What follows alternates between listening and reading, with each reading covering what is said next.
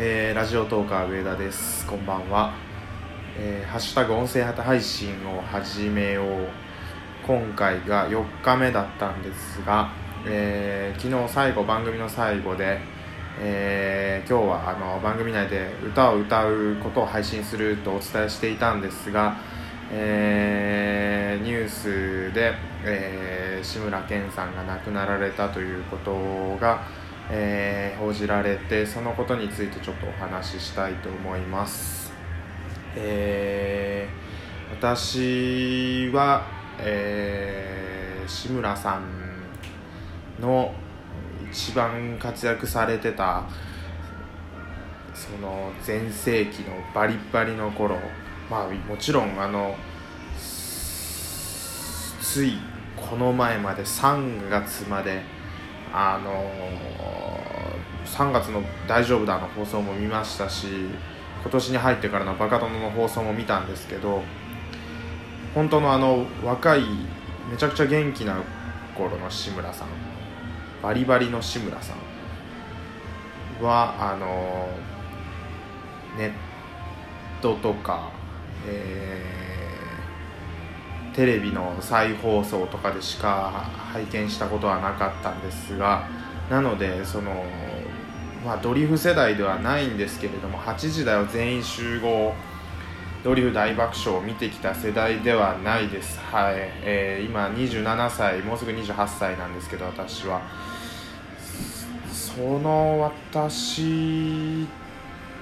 がこれほどショックを受けるということは今の60代50代、まあ、40代もかな。以上の方はもうなんか親戚とか身内とか友達とかそういう身の回りの人が亡くなるのと変わらないような感覚を、持ってるんじゃないかと思います、まあ、テレビをつけたら今も志村動物園ですとか毎週放送してますし常にそのテレビを通じて、えー我々にお笑いを届けてくださった志村さんが亡くなったっていうのは本当に非常に残念です。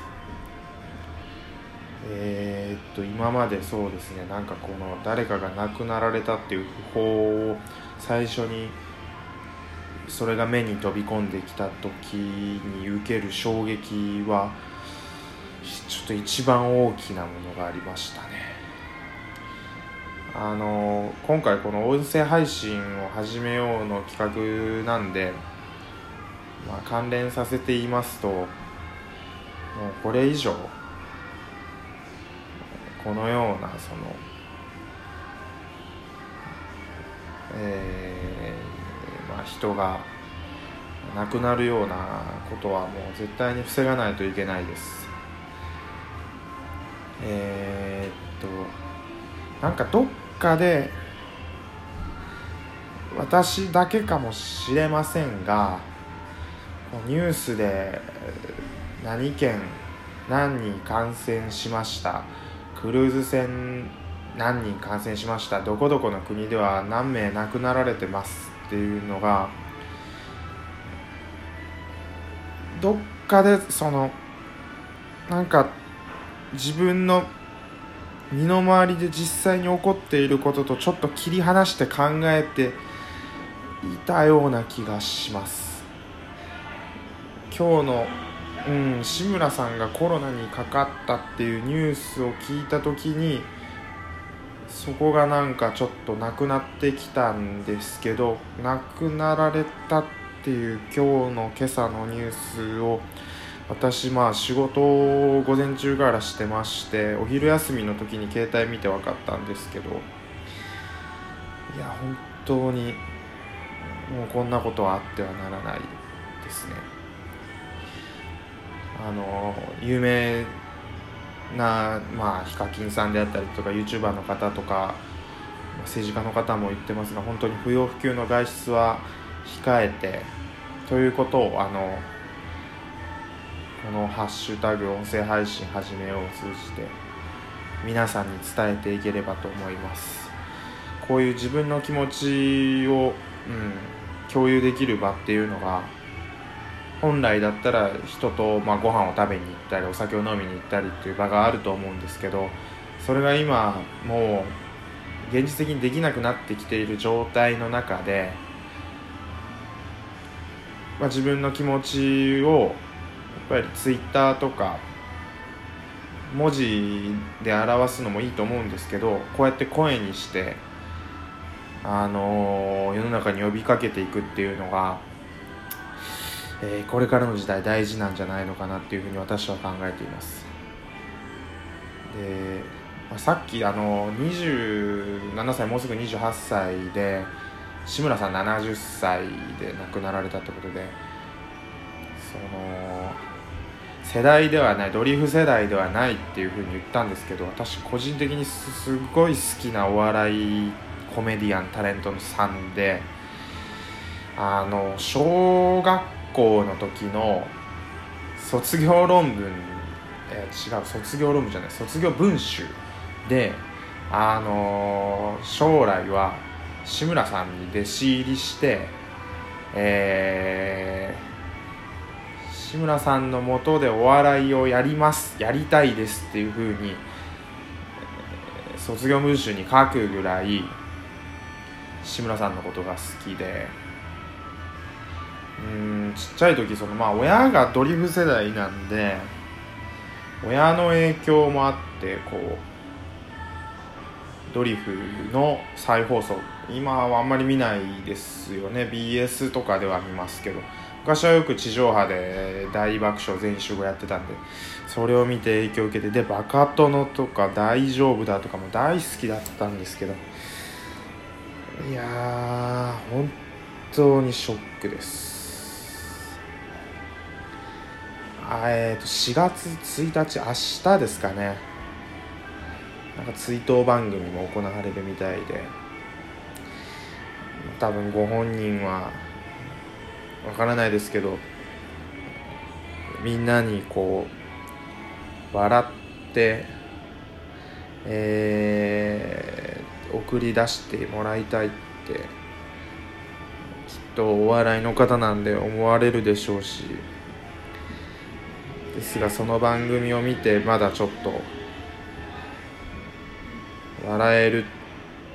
うん、自信がない自分がいたりとかして本当にまだすごい状況が飲み込めてないっていうような感じです。ドリフターズのメンバーまあもともと新井忠さんから志村さんに代わってという流れだったんですけど新井さんと碇谷長介さんが亡くなられて年齢的にはその2人が一番年上で次高木ブーさん中本浩二さん加藤茶さんっていう流れなんですけどまさか一番若い志村さんがこんな早く亡くなるのかという感じです。いかりやさん確かがんで72歳とかで亡くなられてると思うんですけどそれよりも若いつい先日先月ですかね。70歳になられたばかりの志村さんが。亡くなられるというのは本当に非常に衝撃で。なんか以前番組でおっしゃられてたんですけど志村さんと同じ誕生日で、えーと、巨人の長嶋茂雄監督元監督朱子名誉監督とアントニオ猪木さんですかねと同じ誕生日っていうふうにおっしゃられてて本当にすごい2月の、えっと、すいませんはっきり二十何日かだったと思うんですけど本当すごい方が揃われててでその中でも一番若いんですよね志村さんが。長嶋さんは80いくつとかで猪木さんは7790のこの前パーティーされてたので。いやその2人よりも7歳とか10歳とかはそれ以上に若い志村さんがまさか一番最初に亡くなるのかと考えると本当に胸が痛いです。なんかもう辛いですね。このあとなんかテレビとかで加藤茶さんとかが落ち込む落ち込むのか泣くのか分かんないですけどあのイカリアさん亡くなられた時みたいにカメラを通してもうなんか加藤さんの気持ちも考えるとちょっと悲しいです。ちょっと12分では語り尽くせない部分もあったりして本当にあのたくさんこのことに関してはちょっと声に出していることで自分の中でも整理したいっていうのがあるんでちょっと一旦時間の方が来てしまったんでここで締めさせていただきますが、えー、またこの話どこかでちょっとできればと思います。それでは、えー、一旦失礼させていただきます。お相手はラジオトーカー上田でした。失礼いたします。